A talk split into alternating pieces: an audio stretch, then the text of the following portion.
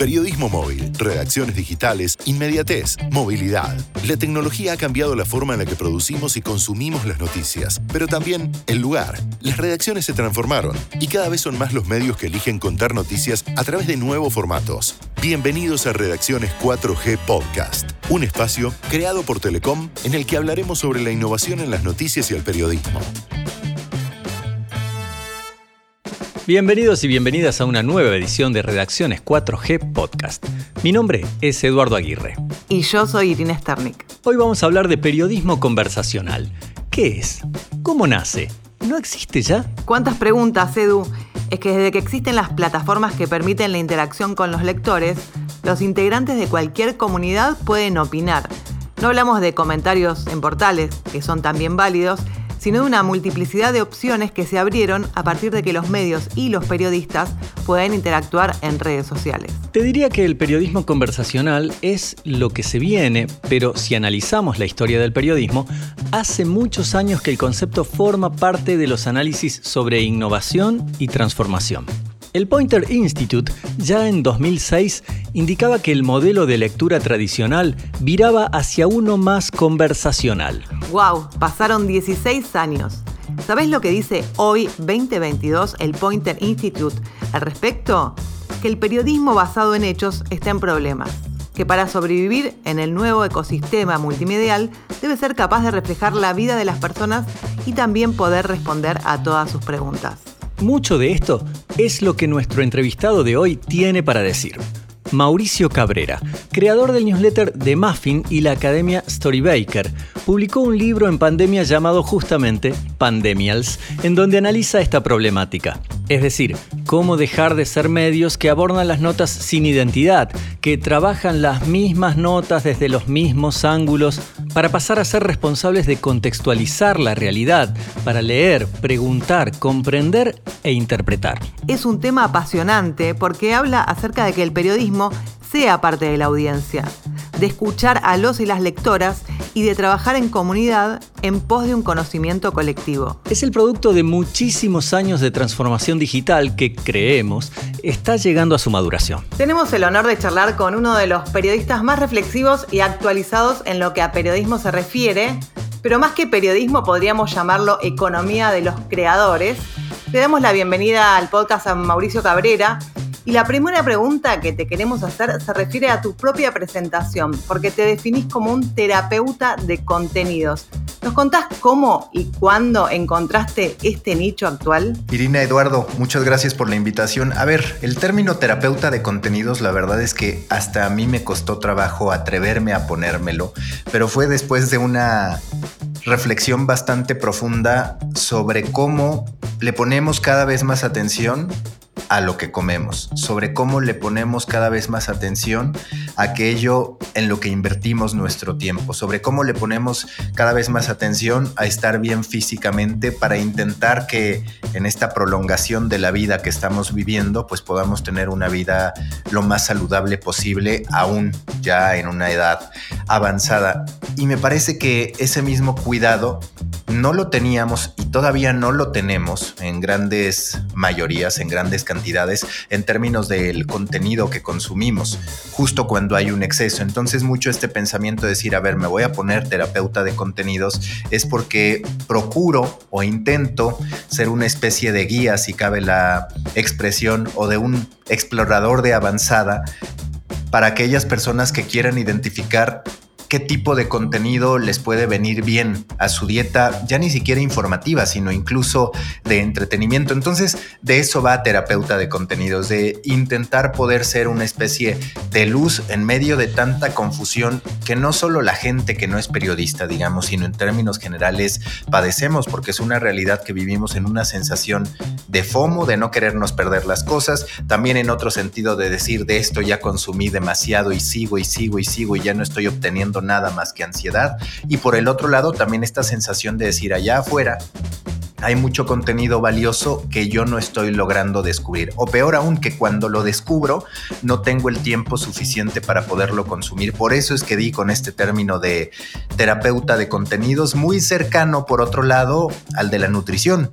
Cómo nos deberíamos alimentar en materia intelectual, cómo atender nuestras curiosidades, cómo evitar obsesionarnos con las noticias. Tenemos un montón de preguntas que justamente se desprenden de los asuntos que tocas diariamente en tu newsletter, pero antes de entrar en eso, querría que hables un poquito como productor de contenido, cómo es tu dieta informativa, formativa, para poder generar la enorme cantidad de contenido que haces semanalmente. Mira, la verdad es que es, es una rutina, yo no diría compleja, pero sí que requiere disciplina. Y eso por supuesto que lleva su tiempo el procesarlo y el poder adaptarte a ese ritmo de vida, si cabe la expresión. Yo lo que hago es despierto diario por ahí de las cuatro y media, cinco de la mañana para poder, para poder ponerme a escribir por espacio habitualmente de hora y media, dos horas. En algunas ocasiones me despierto un poco más temprano o un poco más tarde, dependiendo de la claridad que tengo sobre aquello que voy a escribir. Por supuesto, no se trata únicamente de descubrir en ese momento, sino de ya tener, digamos, una serie de reflexiones previas, de fuentes previas sobre los eh, temas que voy a tocar en el newsletter del día siguiente o del mismo día si es que eh, me despierto con el deseo de estructurar un nuevo pensamiento, porque muchas veces despierto con una idea y me doy cuenta de que, sobre todo en otros usos horarios, ya se publicó alguna novedad que hace que a mí me mueva un poco las prioridades de decir, bueno, ahora quiero estar acá.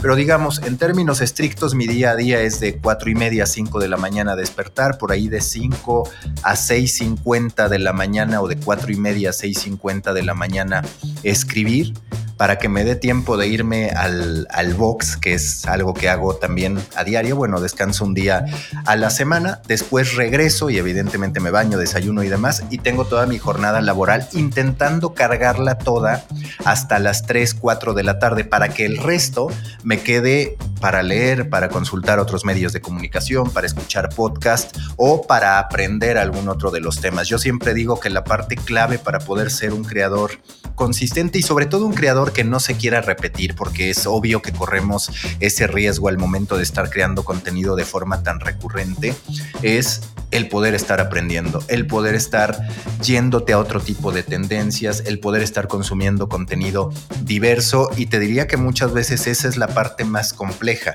no tanto el decir, a ver, voy a escribir de algo, sino el que tú estés consciente de que puede, puedes correr el riesgo de ser prolífico, pero no necesariamente estar siendo novedoso porque te encasillas en tus propias ideas o porque ya te repetiste demasiado. Y yo siempre digo que el creador de contenido lo que tiene que hacer es utilizar su propio contenido para él mismo evolucionar, porque si no será natural que nos terminemos estancando y que al enésimo newsletter en que hablas de suscripciones ya haya un fastidio de la audiencia y también cierto estancamiento tuyo. Entonces, eso es lo que procuro, producir, pero más que producir, intentar nutrirme de ideas allá afuera para que todas esas referencias me ayuden a tener nuevas preguntas, nuevas ideas, nuevos aterrizajes y por ende nuevos temas en el newsletter. Como vos decís, y es muy buena la metáfora con respecto a la nutrición, es verdad que tenemos como un gran hipermercado de contenidos. ¿Cómo haces para no volverte loco? ¿Y cuáles son tus fuentes de información? ¿Qué newsletter lees? ¿Cómo haces para consumir Instagram o TikTok sin marearte? y para no perder tiempo, ¿no? Para optimizar, digamos, tu flujo de trabajo. Mira, yo no te voy a decir que lo domino al 100%. De hecho, hace poco escribía de cómo en el contexto mexicano caemos en un círculo bastante vicioso en el que de pronto me descubría en Twitter ya no solo leyendo lo que había pasado, sino también interesándome por opiniones que en nada iban a cambiar lo que ha ocurrido.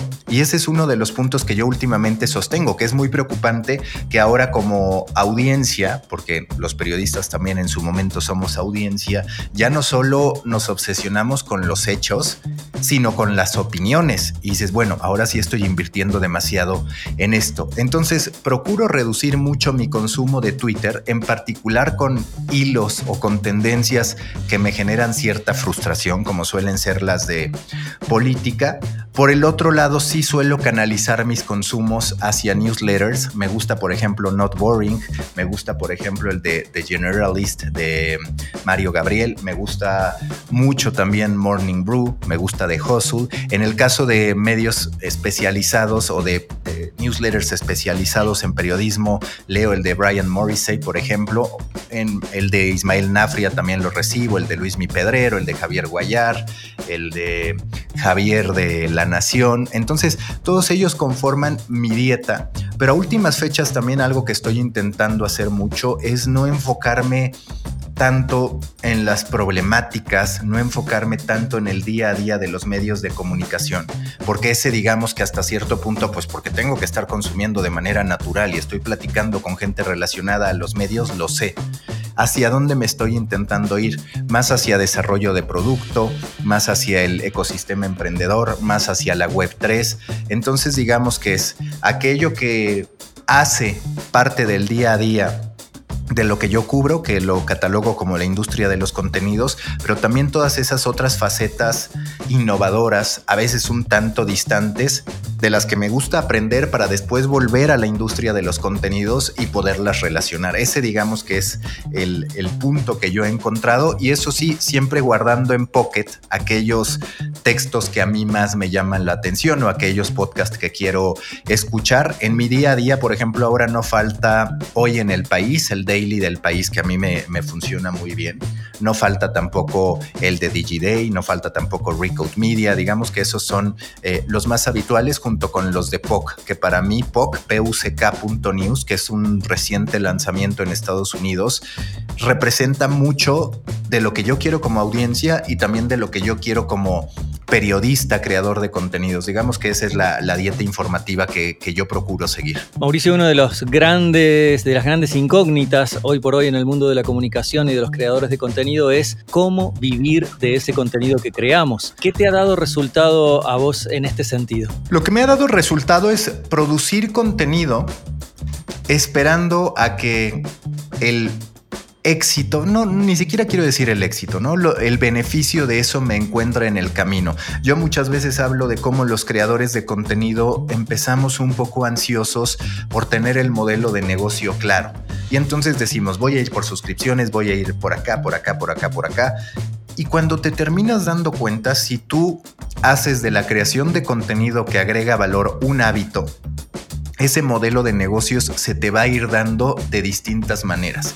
Y me parece que eso es clave, porque ningún plan de negocios va a funcionar si tú no agregas valor. Ya que lograste agregar ese valor y que te das cuenta que además el proceso de producción de ese contenido lo tienes dominado, vas tú a abrir puertas porque ya vas a tener todavía una idea mucho más clara de la audiencia que estás conquistando. Y por el otro lado también la propia audiencia te va a ayudar a identificar dónde es que le puedes ayudar. Y me parece que de eso se trata. Se trata de encontrar el lugar para tu contenido, la comunidad para tu contenido.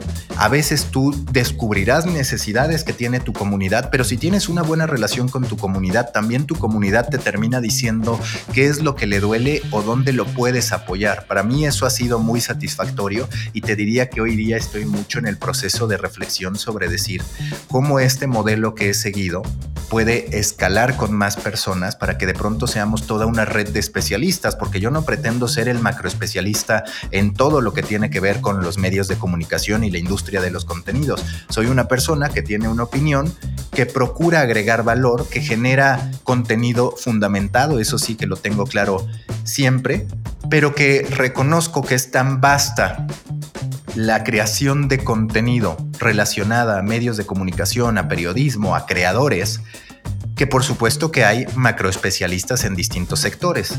SEO, por ejemplo, optimización de buscadores, es claramente uno de esos lugares donde hay extraordinarios especialistas. O podríamos hablar del uso de la inteligencia artificial. También hay especialistas dentro de ese nicho y mi pensamiento es cómo esto que se ha convertido en un medio de comunicación en una plataforma por sí misma más allá de Mauricio Cabrera, es decir, Storybaker, puede escalar a otros creadores de contenido para auténticamente promover un cambio en la industria. Entonces, lo que yo percibo es, tú haz tu trabajo, agrega valor, y más pronto que tarde las oportunidades de negocio te van a encontrar en el camino, no al revés.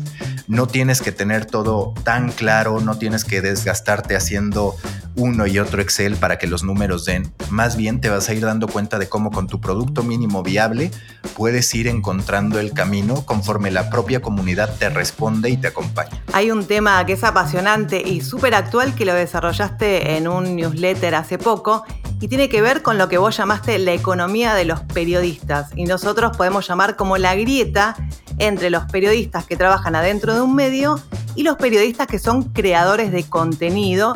Hay como una división ahí que no sé si se puede ensamblar, si un periodista empleado puede desarrollar sus propios contenidos. ¿Cómo ves eh, este panorama? Mira, la verdad es que es muy difícil porque estamos hablando de un juego que se está reconfigurando. El juego anterior nos decía que los medios de comunicación eran el empleo de los periodistas.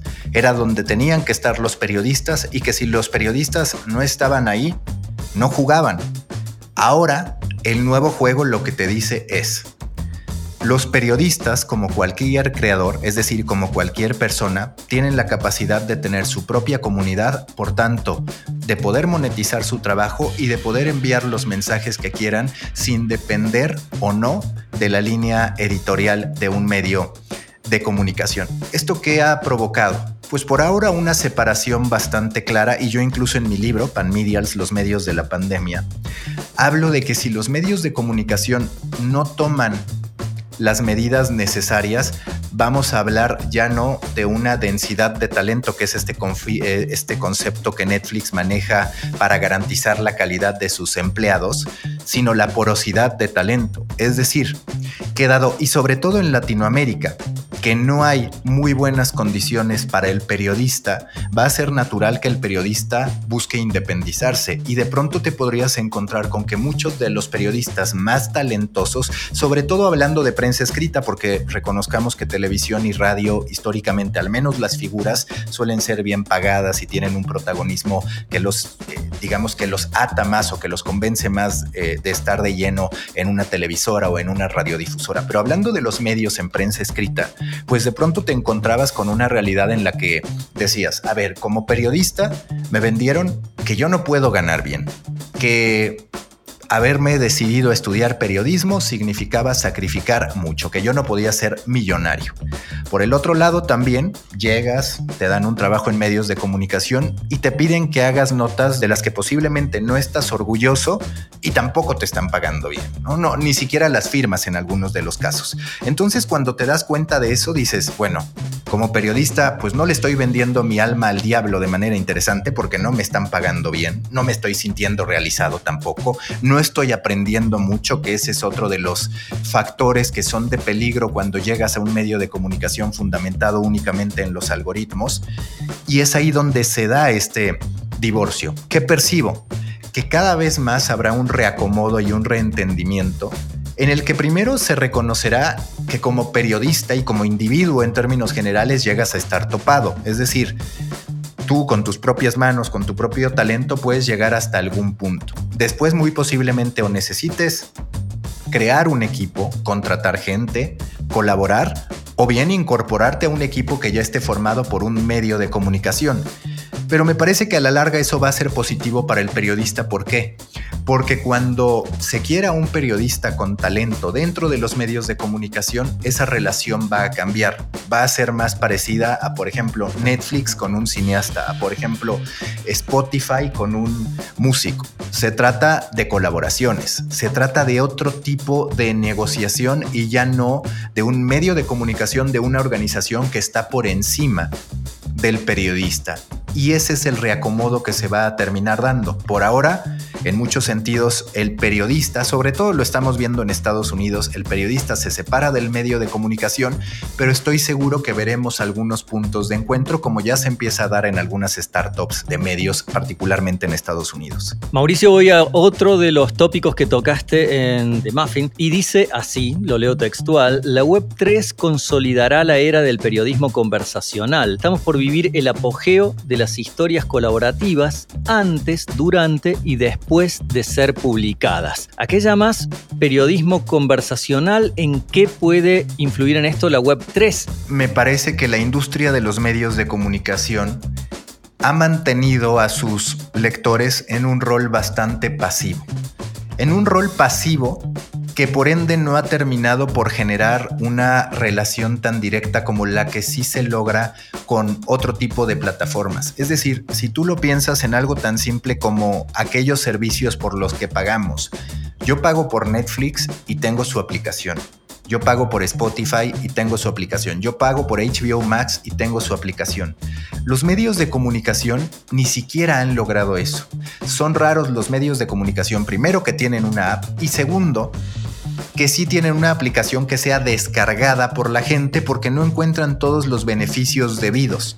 ¿Qué pasa? Que históricamente el medio de comunicación ha dicho, mi trabajo es informar que la persona se informe y ahí termina nuestra relación. Ahora estamos con cierto dolor de cabeza porque decimos, bueno, para que haya un valor agregado mayor y que entonces nuestro discurso de suscripción sea más atractivo, tenemos que crear comunidad. Y es aquí donde yo veo una oportunidad bastante marcada con la Web3. ¿Por qué? Porque veo la posibilidad de crear redacciones vivas en donde el lector, por supuesto una parte, no podemos hablar del 100% porque siempre hay distintos niveles de involucramiento a partir de las necesidades, de los deseos, de las características de los lectores, pero sí de una parte importante de una comunidad, del pilar más fiel, por así decirlo, que quiera no solo jugar a ser lector, sino también hacer una especie de editor que pueda formar parte de los procesos de decisión de los temas sobre los que quiere que se hablen y sobre cómo quiere que se hablen, porque una misma historia tiene cualquier cantidad de lecturas y algo que termina ocurriendo es que los medios de comunicación, hablando de una mayoría, aunque ello signifique generalizar, se quedan con solo un ángulo de la historia. El caso de Will Smith y Chris Rock en muchos sentidos es eso. Es el golpe, es viralizar el meme, es satanizar a Will Smith y no se tocan muchos otros aspectos que para cierto tipo de audiencia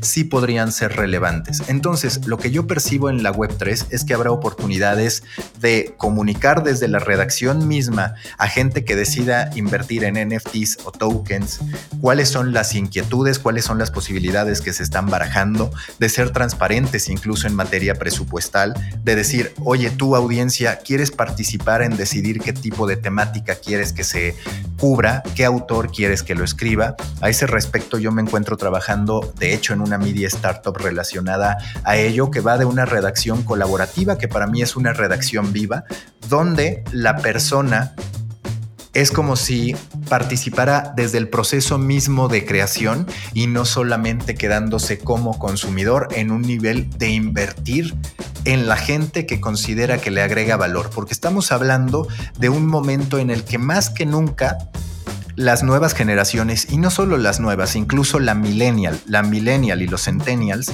están clavados con las marcas personales. Bueno, pues me parece que esa inversión, esa credibilidad y esa confianza que se sienten hacia las marcas personales también se puede lograr hacia grupos, es decir, hacia redacciones bien visibilizadas, hacia redacciones transparentes, que eleven incluso el nivel de información y de participación que hoy ya se empieza a dar en ciertos contextos y bajo ciertos medios que, por ejemplo, como el diario.es, comunican sus gastos, sus ingresos y demás. Vamos a ir todavía varios pasos más allá en la colaboración y participación de la gente en lo que respecta a cómo se crea, cómo se construye, cómo decide y cómo se conforma la cultura de un medio de comunicación. Al menos esa es la hipótesis que yo tengo. Súper interesante y te saco del futuro para llevarte al pasado porque nos encantaría saber cómo fueron tus inicios, a dónde estudiaste, qué estudiaste y cuál fue tu primer o segundo empleo hasta llegar a independizarte. Yo estudié comunicación, pero yo siempre he dicho que lo que verdaderamente me ayudó a entender mi lugar en los medios de comunicación fue tener claro desde niño que tenía dos pasiones. El fútbol, que por más que digo que ya me estoy divorciando del fútbol ahora que salió el México-Argentina, sueño con que les ganemos a los argentinos porque ustedes lo saben bien, son un poco pesados en materia futbolística. Y por el otro lado, los medios de comunicación. Es decir, para mí fue una relación bastante clara. Yo decía, bueno, o quiero jugar fútbol o quiero dedicarme a cubrir fútbol. Eso lo tuve claro. Muy pronto también tuve claro que como futbolista ante una fiesta o tener que entrenar, prefería una fiesta. Entonces tuve que descartar ese lado. Y ahí es donde en definitiva yo me volqué a los medios de comunicación. Digamos que fui un lector precoz de periódicos y eso me terminó ayudando mucho pues a entender cómo se escribía en los medios de comunicación, a entender cómo se hablaba en la televisión y desde niño yo estuve con cuadernos escribiendo columnas hasta trasladando estadísticas que se publicaban en los periódicos para yo tenerlas en mi cuaderno porque sentía que eso me daba cierto control sobre la información. En ese contexto, cuando descubro Internet, empiezo a mandar algunos de mis artículos a dos, tres medios que estaban en aquel momento. Uno de ellos era Tirazo, que fue el primer lugar en el que publiqué. Ese medio no existe más. Después escribí a medio tiempo, que ahí sí que construí una trayectoria muy larga. Entonces digamos que me terminó ayudando mucho que desde mi primera aventura laboral tuve esa experiencia emprendedora. Ya para la segunda experiencia emprendedora, que es Juan Fútbol, yo soy director y soy cofundador de ese medio de comunicación, curiosamente con quienes habían sido mis socios en, en medio tiempo. Bueno, quienes habían sido, mejor dicho, mis jefes en medio tiempo, son mis socios para el momento de Juan Fútbol. Y cuando decido independizarme es en 2018. Juan Fútbol se convirtió en una marca de contenidos muy exitosa y digo marca porque si se dan cuenta, pues a ver, el medio se llamaba Juan y se apellidaba Fútbol, pensando justamente en el boom de los influencers y lo que dijimos es, cómo podemos darle la vuelta a esta tendencia que parece ya inevitable en la que las primeras personas le ganan a las personas jurídicas. Entonces decidimos intentar que nuestro medio fuera una primera persona. Se llama Juan, se apellida Fútbol, su eslogan es Somos Todos, le creamos un personaje, ese personaje se convierte en una caricatura que se transmite a través de todo Cartoon Network para Latinoamérica, tiene su propia dona en Krispy Kreme durante el Mundial de Rusia, en fin, todo muy bien, pero sí que cometimos un error significativo que fue que nosotros vimos como disrupción natural no esperar que la gente llegara a nuestro sitio, sino llegar a millones de personas a través fundamentalmente de Facebook. ¿Qué termina pasando? Pues que sí, sí logramos eso, pero cuando Facebook empieza a modificar su algoritmo, que es en el 2018, un poco antes del Mundial de Rusia, nuestro tráfico se empieza a hundir. Entonces, ahí lo que tenemos que hacer es girar. Yo lo último que hago como, como socio y como director dentro de Juan Fútbol es la agencia creativa que se llama Tiki Taka, que lo que dijimos es, bueno, este tipo de contenido viral en plataformas sociales que ya demostramos que sabemos hacer bien, ahora lo vamos a hacer para marcas y esa ha sido una de las vías que desde entonces se han seguido para poder eh, desarrollar, digamos, y para poder mantener el, proyecto bajo el paraguas de Underdog, que es la empresa madre, por así, por así decirlo. Y yo desde un año antes, antes de decidir salirme, fue que empecé con mi newsletter de Muffin, es decir, en 2017, pero no lo hice diario, sino hasta enero del año, del año pasado, que es cuando dije ya, venga, lo voy a hacer diario porque quiero que esto crezca, me parece que tiene una viabilidad y del newsletter apareció el podcast, bueno, dos podcasts, apareció también la división que tengo de Storybaker Academy que busca generar reportes, investigaciones y demás. Estoy trabajando para poder eh, lanzar una incubadora de startups relacionadas a medios de comunicación. En fin, son proyectos que de a poco van ocurriendo, pero esa es intentando haberla resumido la historia. Bueno, finalmente de mi parte, Mauricio, primero me comprometo a hablar nuevamente contigo luego de Qatar. Eh, en segundo término, siempre tratamos de que cada episodio de nuestro podcast sea también un servicio muy específico respecto de las herramientas que un creador de contenido utiliza diariamente como eh, referencia para quienes nos están escuchando. Mira, en el caso de podcast, yo utilizo Zencaster, que de hecho es la misma que ustedes utilizan. A mí me gusta mucho cómo te da canales independientes. En ese sentido, me funciona bastante bien para efectos de la grabación. Ahora estoy utilizando Wirecast también para streamear. Lo primero que estoy haciendo con mi canal de YouTube, que es otra de las apuestas que estoy realizando en estos momentos, es precisamente el hacer falsos streams para llevar a mi canal de YouTube. Próximamente también estaré lanzando en Twitch. Como les decía, Pocket para mí es muy importante para ir guardando los artículos que a mí me, que a mí me gustan, que a mí me convencen con un etiquetado bastante claro. Entonces eso lo utilizo. En términos de dispositivos, me ha resultado muy útil. A ver, pues tengo computadora de escritorio, tengo una MacBook Pro y por el otro lado tengo ya un iPad, iPad Pro también. El iPad Pro me ha gustado mucho por esta posibilidad que tienes de partir la pantalla en dos, en tres, dependiendo del nivel de las aplicaciones que estés utilizando, porque me permite ser más productivo. En cierto modo se me ha hecho más cómodo que estar utilizando la, la computadora. Ah, en ocasiones utilizo Evernote para poder hacer algunas anotaciones. Utilizo muchísimo los blogs de notas para estar eh, también guardando todo aquello que yo considero que vale la pena de las distintas conversaciones que tenemos. Y aunque parezca algo bastante rudimentario, pero las anotaciones en Kindle, en los libros, también es algo que valoro mucho porque yo he encontrado en el contenido, en la creación de contenido, una forma de aprender. Y eso para mí resulta clave. Procuro que todo aquel consumo de contenido que hago y que me resulta útil, termine significando una pieza de contenido. Sí, por la audiencia, sí, por la oportunidad de monetización, pero sobre todo porque eso a mí me permite interiorizar y que esa información, esa inspiración en ocasiones que acabo de consumir se convierta en conocimiento. Me parece que muchas veces los creadores y las personas en general nos quedamos con la información pero no la convertimos en conocimiento porque no la pasamos por ese proceso de maduración en nuestro cerebro, que a ver, nuestro cerebro tiende a olvidar muy fácil. Entonces, cuando tú, por ejemplo, dialogas los conceptos que ahorita platicamos por este espacio o cuando de pronto te pones a escribir sobre algo que pensaste, es más difícil que esos conceptos se vayan. Y por eso siempre digo que una parte fundamental para los creadores de contenido no está tanto en las herramientas de edición, en las herramientas de voz, en las herramientas para grabar video, sino más bien en las herramientas para recolectar conocimiento, para ordenarlo y para tener la capacidad de cruzar todas las referencias que tú quieras para poder dar con un contenido que sea propio, es decir, que sea un contenido que lleve tu firma, pero claramente con todos esos nutrientes que te han dado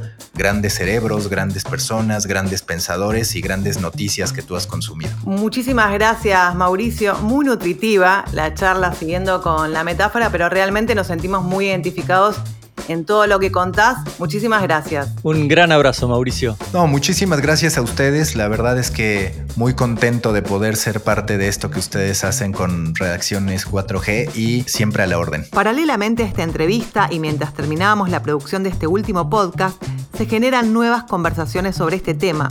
De hecho, luego de la charla, Mauricio Cabrera envió una nueva edición de The Muffin que recomendamos leer para analizar este concepto, ya que habla de las reglas que el New York Times emitió a sus periodistas con respecto al uso de Twitter. Y dice así, en la era de las historias conversadas, el Times pretende limitar el mayor feedback en vivo que tienen los medios.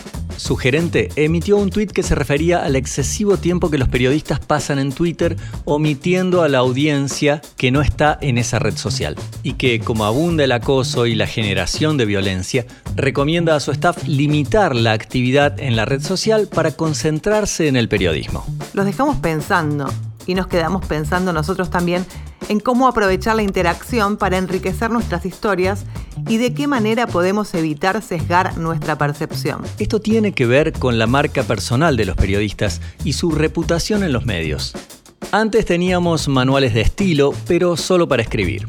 Hoy habrá que replantear por completo el esquema de producción y generación de contenidos. Mientras tanto, nosotros los invitamos a conversar a través de nuestras plataformas, sea en el pool de preguntas en Spotify o en nuestro email contacto redacciones 4g gmail.com. Muchas gracias por acompañarnos hasta el final y nos volvemos a encontrar el mes que viene.